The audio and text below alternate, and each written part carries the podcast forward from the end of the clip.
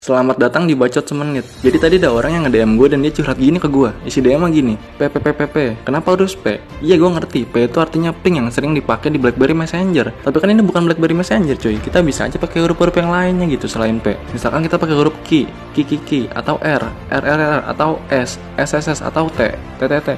Jadi dia bilang gini ke gue, Bang, gue mau curhat bang. Karena gue baik sopan suka membantu nenek-nenek menyeberang jalan dan rajin menabung, jadi gue balas gini aja. Oh iya, nggak boleh, nggak ada yang bercanda. Ya udah boleh. Jadi gini bang ceritanya. Oh jadi gitu ceritanya, gila sih parah banget. Gue belum cerita bang. Sorry sorry, ayo cerita. Jadi gini bang, gue punya teman cewek dan gue suka sama dia bang. Terus masalahnya apa? Masalahnya dia itu baik, pengertian dan lucu bang. Iya bagus dong. Tapi dia ngelakuin itu ke semua orang bang. Iya bagus dong.